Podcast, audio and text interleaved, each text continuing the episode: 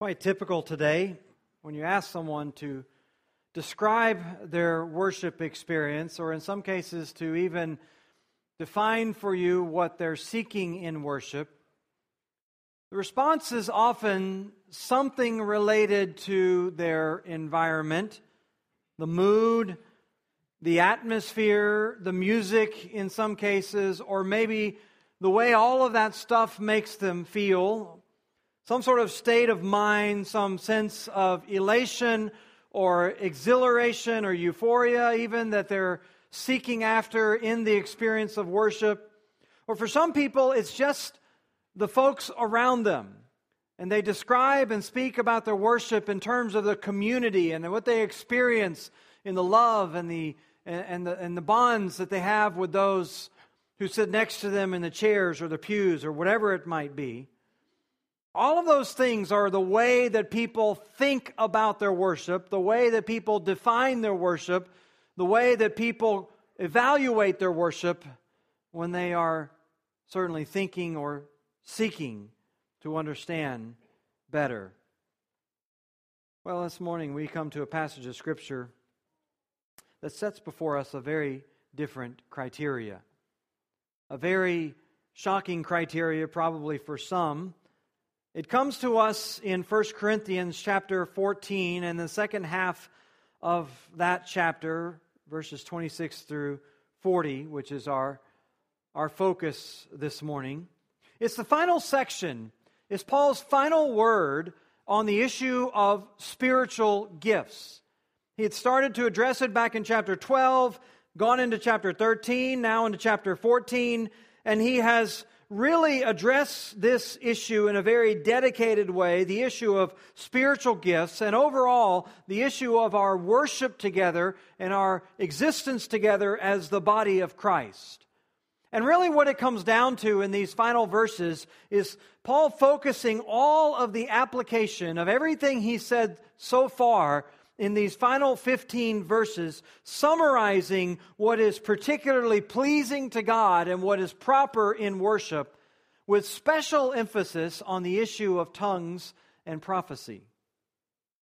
The driving considerations that Paul will outline for us here are, first of all, the very familiar criteria that everything be done for the building up of others.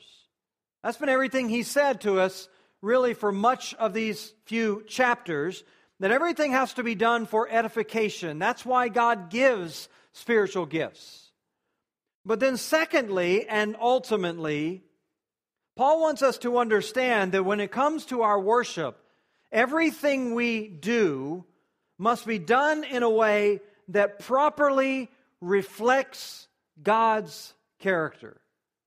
And really, that is, that is the defining element of our worship. That is the, the, the, the weighted criteria that we ought to use in measuring our worship.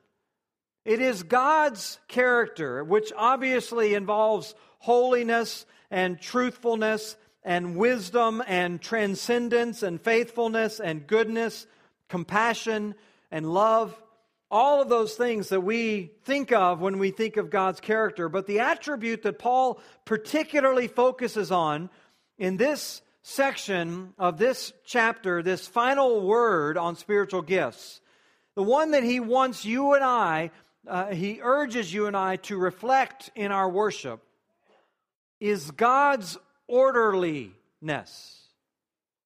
We might say God's peacefulness. Or in some cases, you could say God's unity, His cohesion. And you see it reflected here in a number of places. Beginning in verse 26, Paul says, What then, brothers, when you come together, each one has a hymn, a lesson, a revelation, a tongue, or an interpretation. Let all things be done for building up. That is, everything you do in worship, everything you do with your spiritual gifts ought to reflect this this aspect of building up others ought to reflect, we would say, God's love, God's concern, God's compassion for others. But more specifically, down in verse 33, he tells us that God is not a God of confusion, but of peace. In other words, his, his statement here, his teaching, his word on our worship is essentially this that our worship ought to reflect a sort of consistency, a coherence, a unity, and an orderliness, a peacefulness, because that is who God is. And that is really what our worship is supposed to be all about. It's supposed to be about reflecting God's character in everything we do. And then Paul caps it all off in the final verse, verse 40, when he writes, But all things should be done decently and in order. Again, emphasizing the need to reflect the character of God in all things we do, particularly the harmony and peace and order and cohesive wisdom of God. Now, quite frankly, that, that view of worship flies in the face of so many, maybe the majority, of evangelicalism today. This view that, that, that somehow order and structure and procedure and rules in worship are somehow an enhancement, somehow uh, a vehicle through which we encounter God. Because if you were to listen to the average description, the average exposition, you might say, on what worship really is, what you're going to hear is that somehow all of that order and structure and planning are opposed to the Holy Spirit. As a matter of fact, these, they would say, are the hindrances that the Spirit must overcome in order for us to worship Him. That somehow the goal in your worship is to free yourself from the shackles of procedure if you really want worship that honors God. The prevailing winds in contemporary worship are really that you must be uninhibited by stuffy structure, open to spontaneity and all of the impulses of the Spirit, and that it is in that spontaneity that the Holy Spirit is most active. And that somehow we best connect with God when we are most freed from order and rules and procedure. But Paul's presenting to us a very different view. Because, quite honestly, he had a different view of God. He had a view of a God who wasn't somehow himself shackled by structure. That God himself wasn't in some way limited by our planning or limited by our procedures or limited by our order that somehow if we follow in that course that some way God is not able to work through all of that. Like the person who asked me, you know, look, uh, Pastor, do you ever study all week and then find that you get there on Sunday morning and then the Holy Spirit just gives you a message and that you have to preach? It's Like, no, because He gave me a message throughout the week. Why would I set aside his message that he worked in my life through all of the study and the labor and the prayer and the anxiety and the thinking? Why would i why would i set aside that work of the holy spirit as if somehow it's less legitimate less genuine less authentic because it involves structure and order and planning and sequence? But that's the prevailing view Paul tells us, in fact, that worship shouldn't be chaotic. It shouldn't be unstructured. It shouldn't be necessarily spontaneous.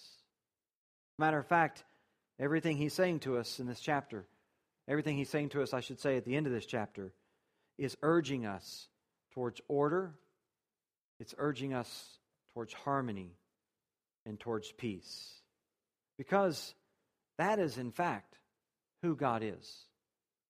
God models structure, God models cohesiveness, God models efficiency, God models those things which work together so that when we plan to accomplish that, we are planning to, re- best, to best reflect God. He models order, and when we follow order in our worship, and we're not talking about mindless routines, and we're not talking about formulas that allow us to harbor hardened hearts behind ritual, but we're talking about sincerely uh, planned worship that is all done with a heart to honoring God. When we offer up that kind of worship, we are in fact offering the highest worship because we are mirroring God's character. Now, Paul's writing all this to a church that had a very different idea of worship. This, in other words, was all written as a corrective, as a rebuke for what was apparently a very chaotic worship scene in the Corinthian church. You remember back at the beginning of chapter 12, Paul started this whole section by telling them or mentioning to them that, that no one would ever stand up and speak by the Spirit of God and declare that Jesus is accursed. That's what he said in chapter 12, verse 3. And that apparently had taken place. And there was apparently confusion in their minds about whether or not this was even legitimately a work of the Spirit because their worship services were so plagued by confusion and disorder and chaos that they no longer knew or had the criteria to even understand when the Spirit was working. And as we'll see as we move through this section of 1 Corinthians 14, these final 15 verses, Paul returns to really address what is this chaos and this disorder where you have people coming together with multiple voices, shouting seemingly above one another, all vying for the center of attention. Paul writes it understanding that is the context of these believers, but also understanding that he's writing to a hostile crowd. That these are people who are predisposed, many of them, to resist his instruction. He had started the book, remember, talking about how there are factions in the church, and many of the factions set against him. He mentions along the way that they, many of them, had labeled him a fool. They talked about the illegitimacy of his apostleship and how he wasn't even deserving of the title. And so, as he approaches this issue, he knows not only the, the worship scene that they experience on a regular basis, but he understands that he's writing to a hostile crowd. He's writing to a church that was so enamored with their own spiritual superiority, they were so enamored with their own spiritual gifts, and particularly with the gift of tongues, that they were willing to tolerate someone standing up and cursing Jesus in the name of the Holy Spirit. And he understood that if they were willing to tolerate an attack on the character of Christ, they would have very little hesitation to resist his own counsel. Paul understood all this, and as a matter of fact, he addresses it head on in verse 36. He has to say to them, Was it from you that the word of God first came? Or are you the only ones that has reached? If anyone thinks that he's a prophet or spiritual, he should acknowledge that the things I'm writing to you are a command of the Lord. If anyone does not recognize this, he's not to be recognized. Paul probably knew that they would hear his teaching, that they would claim to be spiritual, that in many cases, in the name of the Holy Spirit, they would say that they're rejecting his instruction. They would, they would probably accuse Paul of trying to restrict the Holy Spirit if in any way he tries to restrict their use of their gifts. And so Paul has to couch his words carefully, even though he gives them clearly and with a, with a, a, a plea for them to understand his spiritual authority. Everything he says in this chapter is to somehow plead with them and bring some sense of order out of the chaos of their worship. Now, he says all this, you remember, right on the heels of telling them that particularly the gift of tongues is not intended for believers. You remember he says that in verses 20 through 23. Tongues wasn't given for believers, it wasn't given for the church, and he even says it wasn't even given as an evangelistic tool for the lost. In fact, he says, You want to have a mature understanding of what tongues is about? This is what it's about. It's about judgment, a sign of judgment against the hardened hearts of Israel. And he quotes even out of Isaiah to prove that. That, Paul says, is the mature understanding of tongues. That should have been enough to settle the issue for them. But because they are so immature, as he says back in chapter 3, they are still children and infants.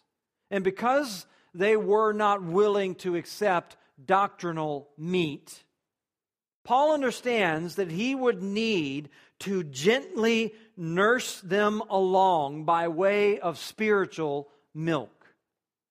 And so he writes this section, I believe, as a concession. He knows that they will not give up their pursuit of tongues. He knows that they will not accept a mature understanding of its purpose. And so he now seeks to at least regulate what they're doing with tongues in worship. He knows that it wasn't meant for the church. He knows that it wasn't meant for believers. He says that he himself would never speak tongues in the church. But if they're going to insist on pursuing it, he wants to at least give some strict limitations and restrictions on its practice. And that's what most of this section is about. It is a section outlining the guidelines for the gifts of tongues and prophecy. Uh, guidelines and restrictions, we would say, on the proper use of tongues and prophecy. Let me begin just by reading the whole passage in its entirety for us, beginning in verse 26. What then, brothers? When you come together, each one has a hymn, a lesson, a revelation, a tongue, or an interpretation. Let all things be done for building up.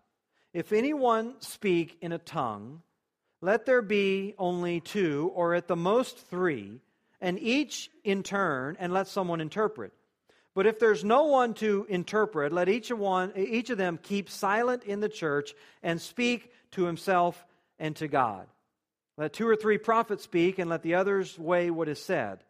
If a revelation is made to another sitting there, let the first be silent, for you can all prophesy one by one, so that all may learn and all may be encouraged. And the spirits of the prophets are subject to the prophets.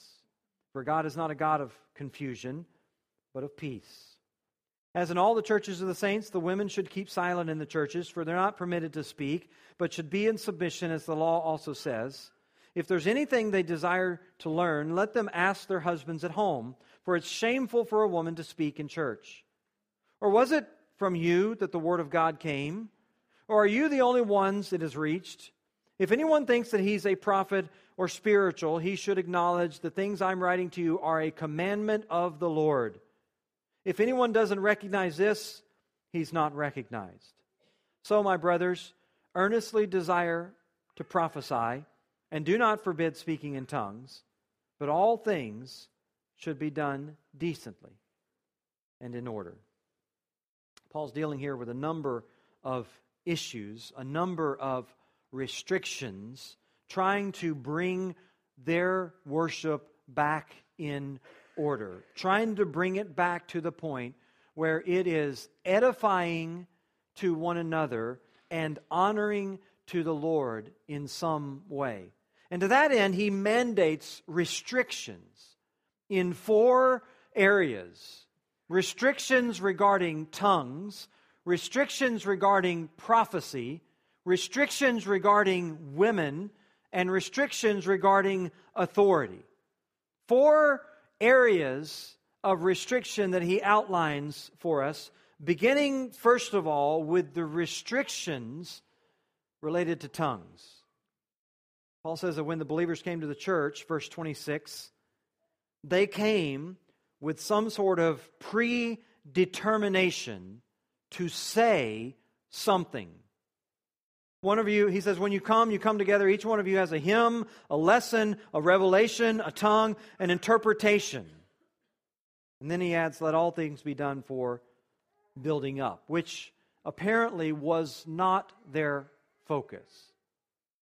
Paul presents this picture of them apparently everyone showing up wanting a piece of the action, not really caring uh, caring about other people, not really caring about uh, caring about their needs, but really focused on personal exaltation, personal spotlight.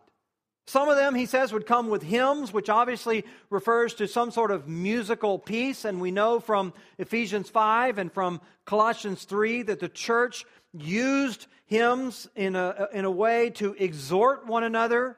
And so perhaps they're coming with some sort of word of exhortation that they wanted to sing.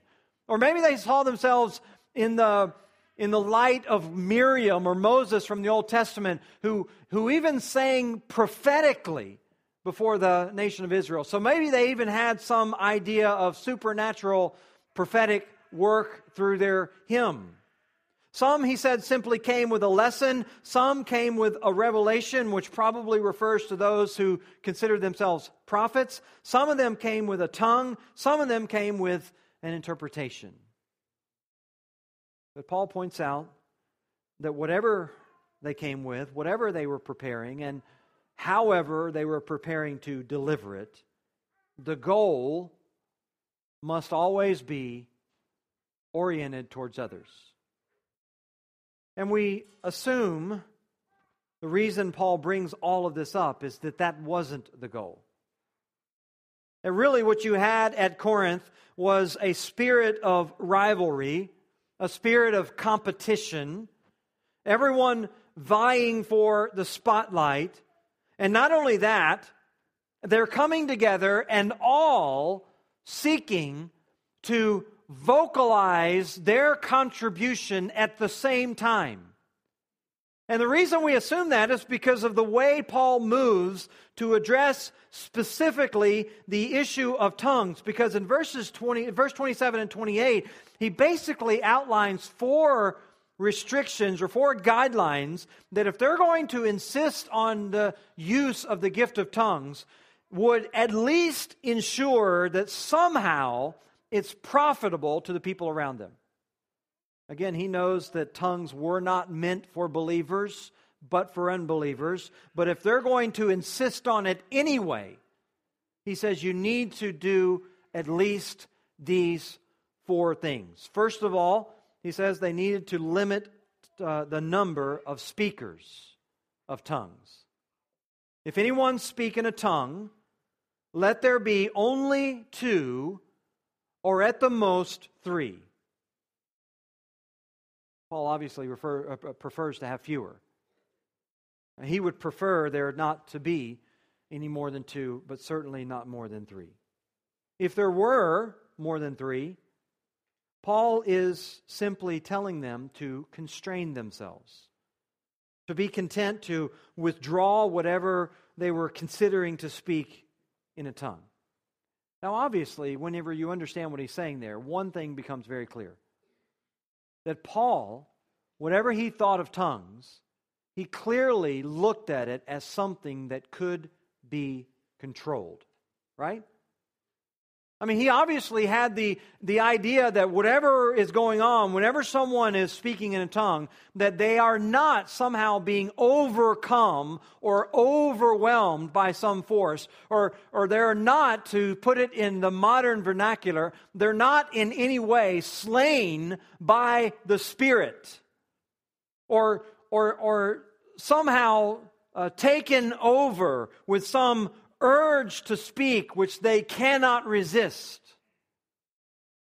He understands that anyone being led by the Spirit to speak in tongues would have full control over when they speak or when they didn't speak. And it only makes sense that if this is a work of the Holy Spirit, if the Spirit is controlling you, that the Spirit would work in conjunction with all of his fruits, one of which is self control, right? I mean, that is a fruit of the Spirit as well. That's a work of the Spirit as much as tongues. And so, so Paul clearly understands that anyone speaking in tongues would be able to restrain themselves if necessary.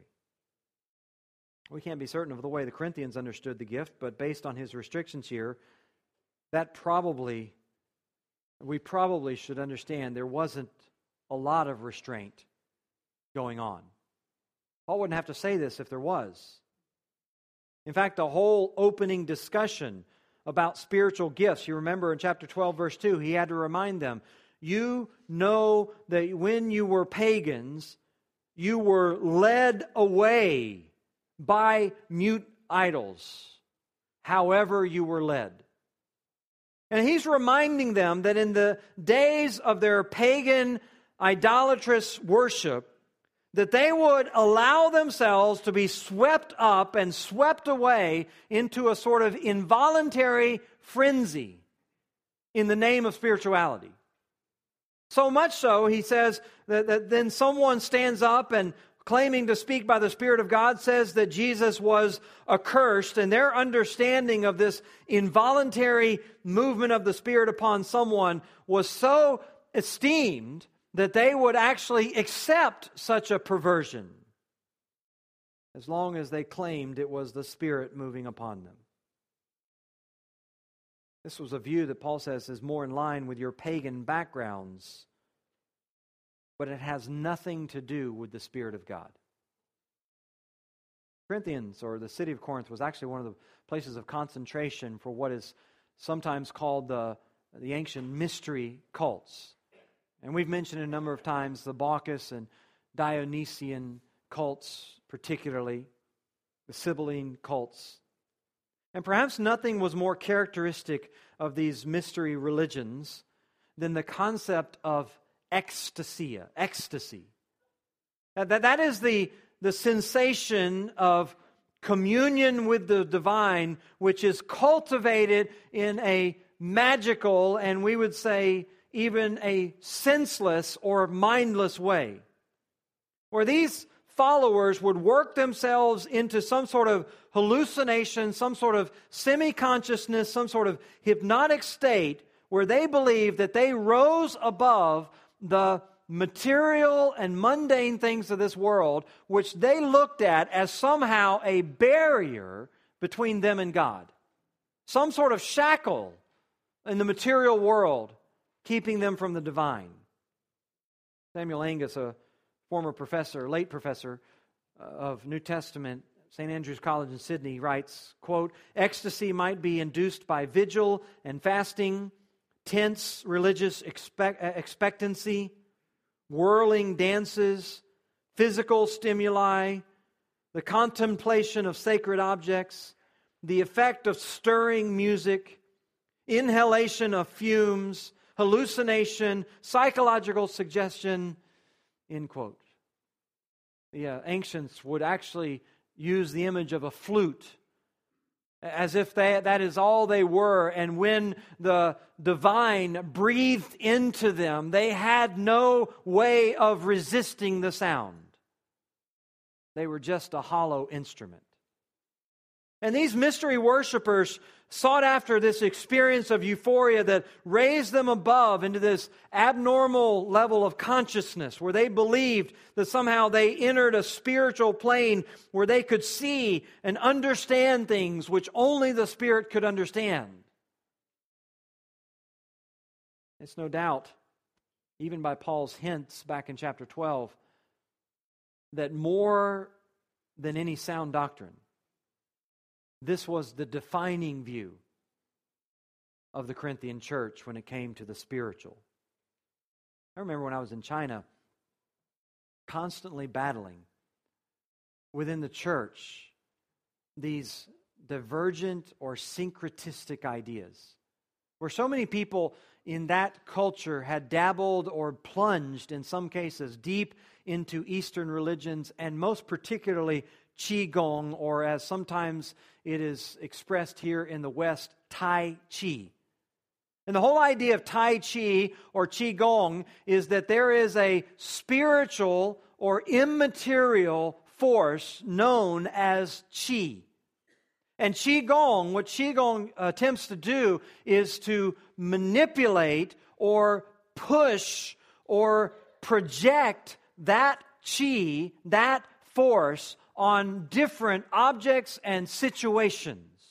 There are all kinds of meditations which are all about pushing the chi to various areas of your body and even claims of miraculous healing if you're able to do this. As a matter of fact, there were well known Tai Chi or Qigong healers who would have crusades. When I was in China, they would uh, rent out a hall and they would have a, a, a Tai Chi guru or leader stand up on the stage and he would call people up on the stage in their wheelchairs and he would project his chi onto them and they would leap out of their wheelchairs miraculously healed or or friends would tell me how these Qigong leaders would levitate themselves in front of the entire uh, congregation and the spectacles that they put on by the power of their Qi.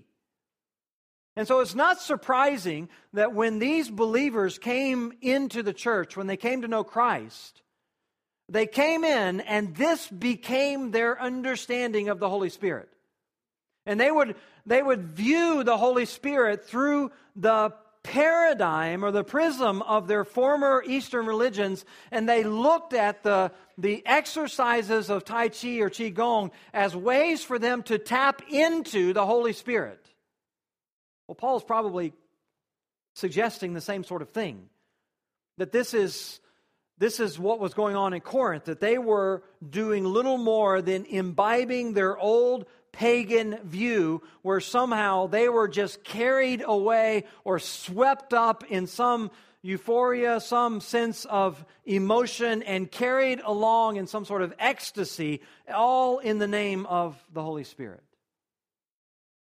In fact, I was reading this week in one publication of Qigong uh, in my own experience uh, that he's the writer of the publication says this you've seen people a quote you've seen people on television who could heal others with a touch or people who could pass healing energy to others. Finally you can learn to make use of all this healing energy that many say results in modern day miracles end quote another place experience a sense of, uh, a sense of mystical contact with god Another place, eliminate pain by simply willing it away. In another place, experience sudden shivers of ecstasy that are without apparent stimulation.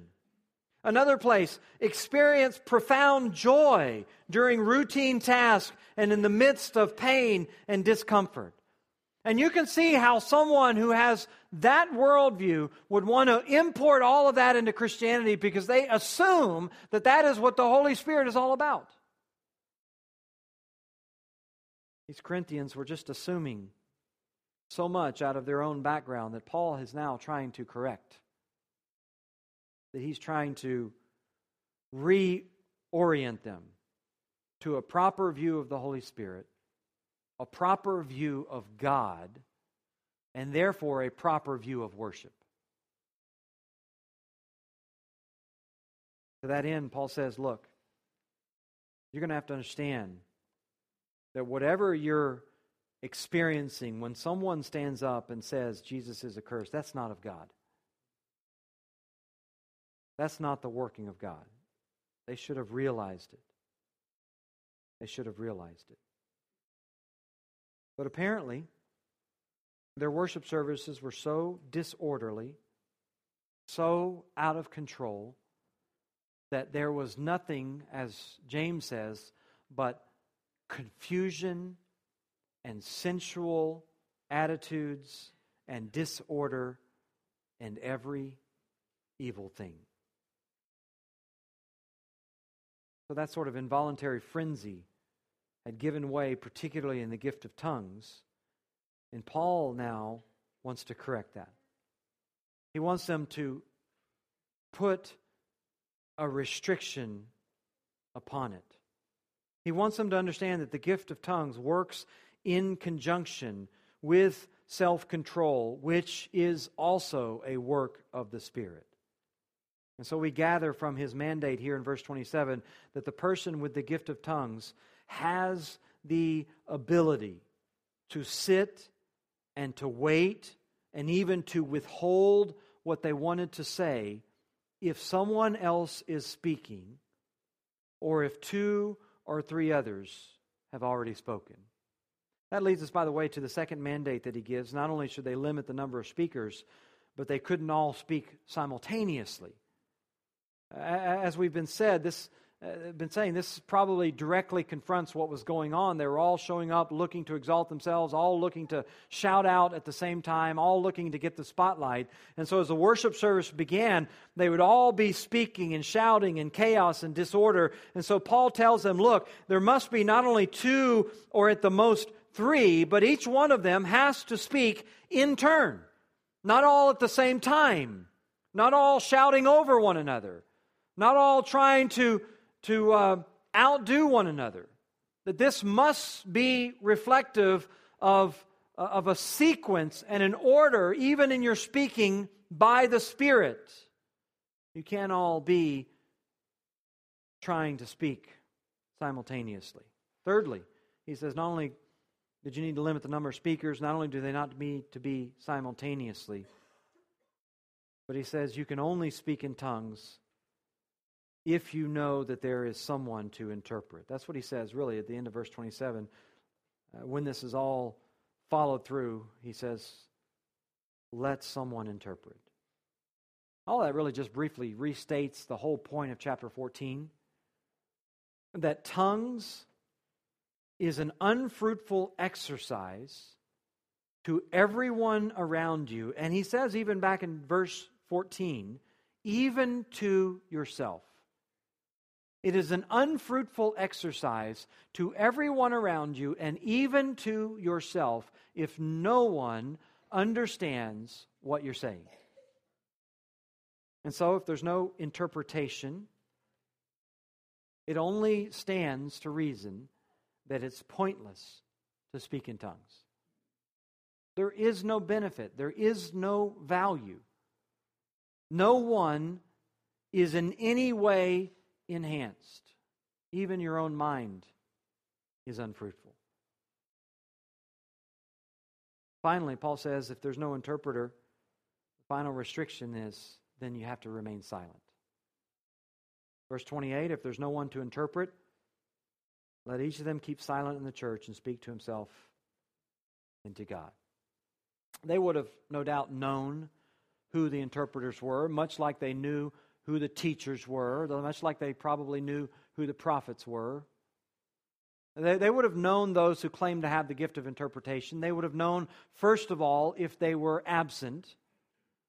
Or, secondly, they were to confirm that the person with the gift of interpretation was able, and thir- uh, thirdly, willing to interpret their tongue. And if it didn't meet any of those criteria, Paul says they were to keep silent.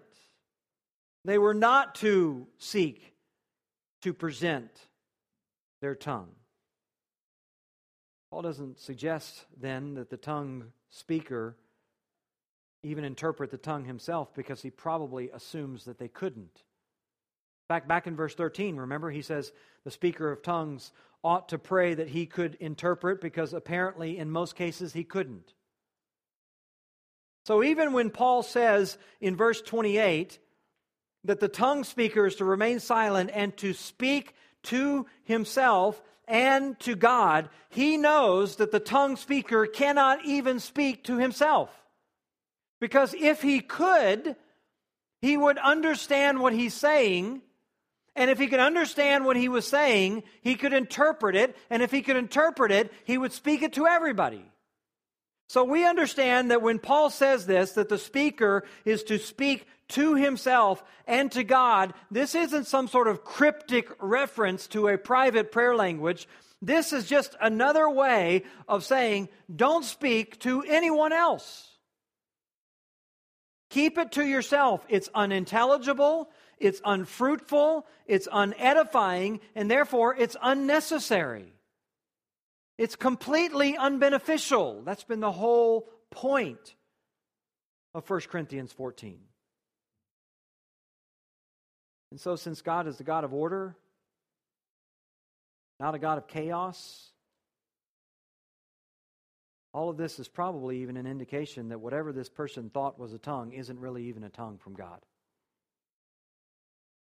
Because it certainly wouldn't make sense for God, the Holy Spirit, to prompt someone with an unintelligible tongue and then not even send anyone to interpret it.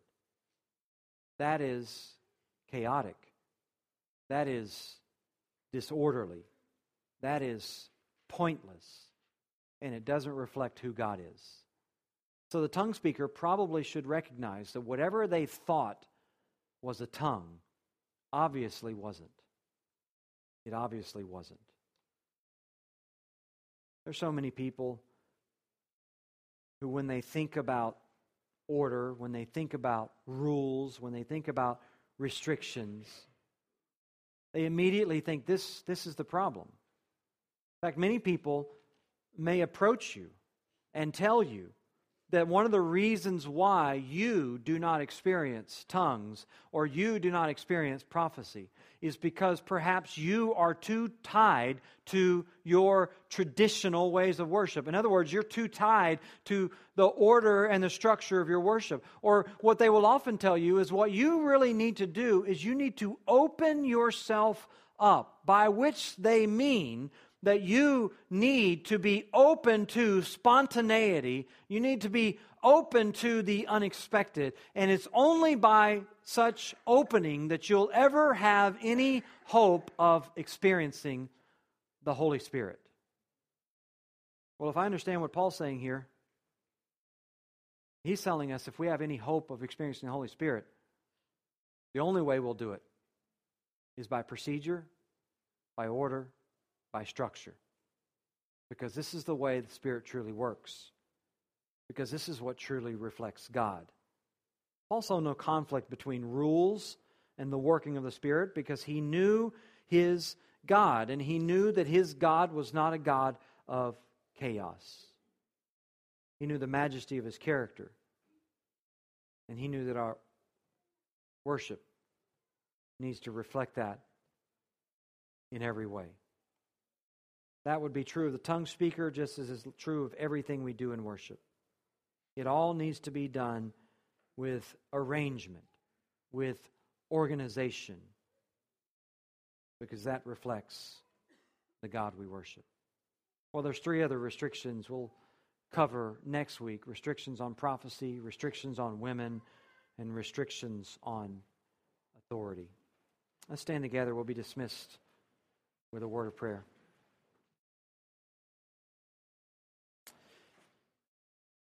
Father, again, we bow to thank you for today and thank you for this word clearing up confusion which prevails so often in so many churches and in some cases even in our own minds.